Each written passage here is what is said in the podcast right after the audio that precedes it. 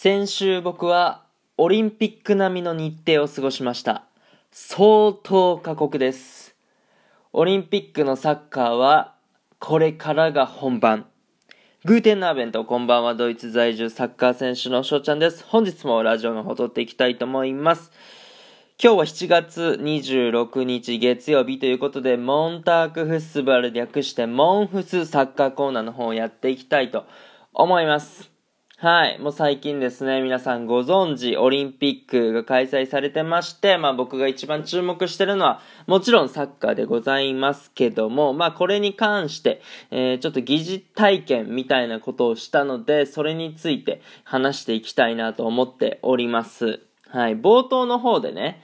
まあ、先週僕はオリンピック並みの日程を過ごしたと。で、相当過酷。オリンピックのサッカーこれからが本番ってね、言わせていただいたんですけども、まさにね、オリンピックのサッカーってこれからが本番なんですよ。まあこれをね、まあ、あのー解説していくわけですけども、まあオリンピックのサッカーはね、基本的に中2日なんですよね。そう。だから日曜日に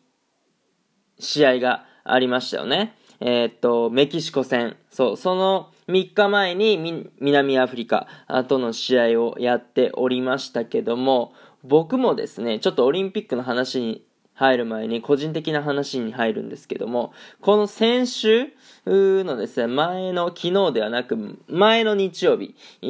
と火曜日、そして、土曜日にですね、試合を行ったんですよね。そう、だから、中1日と中3日で試合を行ったんですよ。そう、だから1週間で、えー3試合、もう全くね、オリンピックと同じ、まあ、オリンピックは中2日ですけども、中2日、中2日でやってますけどね。そう、ただ休む時間としては一緒だったというところでした。で、僕は3試合で250分出場したんですよね。そう、だから2試合フル出場で1試合は、あ途中70分で交代したってことで、まあ、250分なんで、えー、っと、60×4、240なんで4時間10分？まあ、アホみたいな時間、あの、試合やってたわけですけども、そうすると何が起こるのかっていうことなんですよね。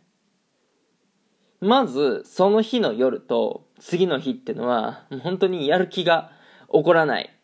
もうね、とりあえず休みたいってなるんですよね。やっぱりフル出場した、あその日の夜と次の日って、やっぱり体を休めたいってなるんですよ。おどれだけね、若くても、なるんですね。やっぱり大人のサッカーっていうのは、まあ、それは個人個人あると思いますけど、そう、だから最低限、えーご飯、まあ、お風呂とか、まあ、歯磨きとか、体のケアとかね、えーそういうことをして、まあ、一日使うっていうのが、あもうほとんどだったりするんですよ。じゃあこれが何を意味するかっていうと、オリンピックにこれ置き換えますね。で、次戦が、あまた3日後、中2日で、えー水曜日、フランス戦でございますね。で、えー次が3試合目じゃないですか。中2日で来てるわけですよね。そう。で、これをやっぱオリンピックって繰り返していくから、だんだんだんだん試合の難易度って上がっていくわけですよ。で、えーその試合をこなしていくうちに何が重要かってなってくると、やっぱ選手層ですよね。だからメンバー、ね、サッカーは11人ですけど、やっぱりベンチメンバー、あー7人でベンチ外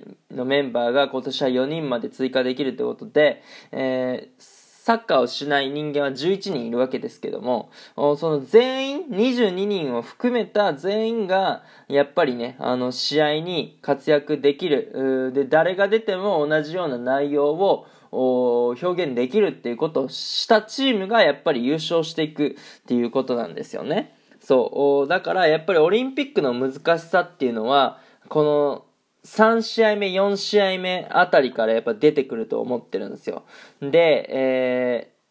ー、ちょっと不幸なことに、日本はね、2連勝したわけですけども、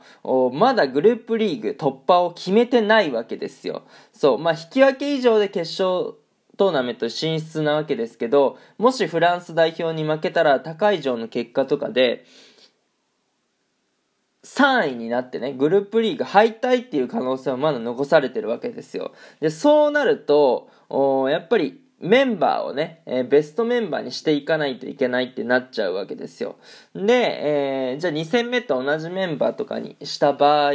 遠藤選手、田中選手、久保選手、吉田選手、板倉選手、酒井選手、あと谷選手がフル出場っていうことになるわけですよね。そう、今言ったメンバーは1試合目と2試合目がフル出場なわけですよ。そう、だからこの3試合目が絶対万全の状態で挑めないんですよね。そう、労が蓄積されてて、本人たちは全然問題ないとは言ってるかもしれないですけど、知らぬ間に絶対疲労が来てて。で、さらに、この、中盤を務めてる遠藤選手、田中選手、久保選手、えー、これが、まあ、4-2-3-1のフォーメーションの2ボランチとトップ下、要はね、サッカーの真ん中、中盤って言われるポジショ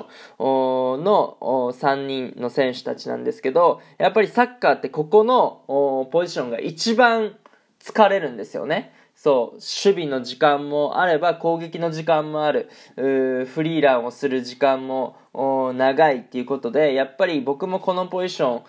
ン結構ね、経験してますけど、本当に体力削られるんですよね。やっぱ中盤真ん中っていうのは、運動量を求められるところだし、攻撃も守備もやっぱりね、いろいろやっていかないといけないところなんで、やっぱ疲れていくわけですよ。で、えー、っと、今のね、日本代表、オリンピック日本代表っていうのはこの3選手がまだフル出場だと。で、3戦目ももう本当に絶対的なメンバーになっちゃってるから、あ変えないと思うんですよね。そう。そうなってくると、次の試合何がキーかっていうと、やっぱり早めに試合を決めて、えー、っと、交代をさせてあげたい。もう引き分けでもいいから、まあ、2点差あぐらいついたあたりで、まあ、後半、例えばもう60分とかに変えれるんだったら、この3選手は、あ変えた方がいいですね。もう次の決勝トーナメント、準々決勝を見据えるのであれば、遠藤選手、田中選手、久保選手はあ変えた方がいいと思います。うん。あの、板倉選手とかね、えー、っと、中山選手ボランチできますし、えー、久保選手とか三好選手が入るとか、旗手選手が入るとかね、いろいろ策はあると思いますので、そこはね、ちょっと森保監督にいろいろやりくりしてもらいたいなというところ。なんで、次のフランス戦はですね、えー、まあ、僕の経験上でも語らせてもらう通り、やっぱり疲労が蓄積されてるんで、えー選手全員で戦うっていうことで、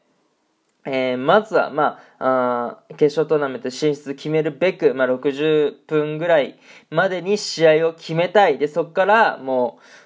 ずっとね、フルで出てきた選手、特に遠藤選手、田中選手、久保選手は交代させてあげる。これがね、えっ、ー、と、まあ、優勝するための近道になってくるんじゃないかなと、僕は思っています。まあもちろんね、えー、日本を代表する選手たちですし、僕より実力が上な選手たちですから、あのー、僕の言ってることが参考になるかどうかわかんないんですけども、ただやっぱりね、あのー、1週間で3試合をこなす、うんで3試合をこなしてフル出場ですから270分をこなすっていうのは大変なことです。で、しかも、一番サッカーの中で疲れる中盤でね、えー、やってるわけなんで、あのー、まあ、だから、まあ、冒頭の方に、あのーオリンピックサッカーの本番これからだと、もう相当過酷ですっていうね、えー、ことを言ったわけです。はい。まあ、なんで、いかにこの3戦目で休憩できるかっていうのが僕は一つキーになってくると思います。ただ、選手を温存しすぎて、えー、結果に結びつかず、決勝トーナメント進出できなかったら本末転倒になってしまうので、えー、ここは本当に、難しいところでありますけども、なんとかね、ここの壁を打ち破って、1位で決勝トーナメント進出してもらいたいなと思っております。皆さんね、あの、次回もテレビでやると思いますので、ぜひぜひ応援しましょうというところでね、今回はこの辺で終了させていただきたいなと思います。いいなと思ったらフォロー、リアクション、ギフトの方よろしくお願いします。お便りの方でご質問、ご感想とお待ちしておりますので、どしどしご応募ください。今日と日がね、良き一日になりますように、愛年者ネタクのビスダン。チュース